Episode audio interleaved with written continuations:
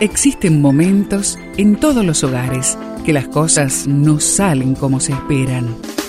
Susana y Gustavo Piñeiro te traen soluciones para tener un hogar diferente y duradero. Quédate con nosotros, porque ahora comienza Hogares de Esperanza. Levántense, vamos. He aquí está cerca el que me entrega. Mateo 26, 46. Este texto lo encuentras en la Biblia. La traición es una violación de la confianza. ¿Qué haces tú cuando llega la traición? Escapas, te indignas, te vengas. Veamos lo que hizo Jesús. En medio del peor conflicto de su vida, Jesús trató a Judas con compasión. Pero Jesús le dijo, Amigo, haz lo que viniste a hacer, según lo registra Mateo en el capítulo 26, versículo 50. Jesús lo trató así porque Él pudo ver algo que nosotros no somos capaces de ver. La llegada de un bebé trae presión y ansiedad porque llora a cualquier hora y reclama mucha atención. Pero no le pedimos que nos deje tranquilos y mucho menos pensamos en venganza. ¿Por qué? Porque entendemos que es un bebé, porque comprendemos sus limitaciones. Hay diferencia entre un adulto y un bebé.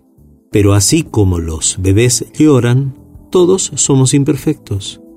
La mejor forma de enfrentar la conducta inmadura de una persona es comprendiendo la causa. Jesús sabía que Judas había sido seducido por el enemigo. Jesús conocía las artimañas de Satanás. Aunque no justificaba lo que hizo, Judas sabía cuán difícil era para él hacer lo correcto.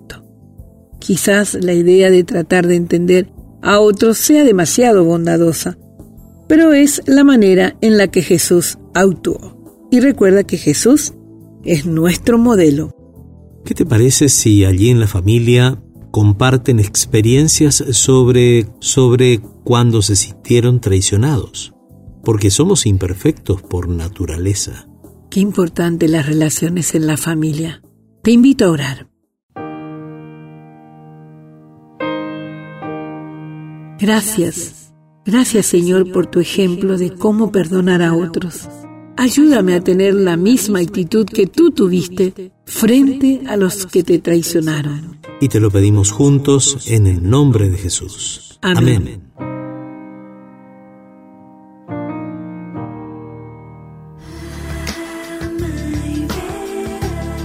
Esperamos que el tema de hoy, junto a Susana y Gustavo Piñeiro, haya traído la esperanza a tu vida.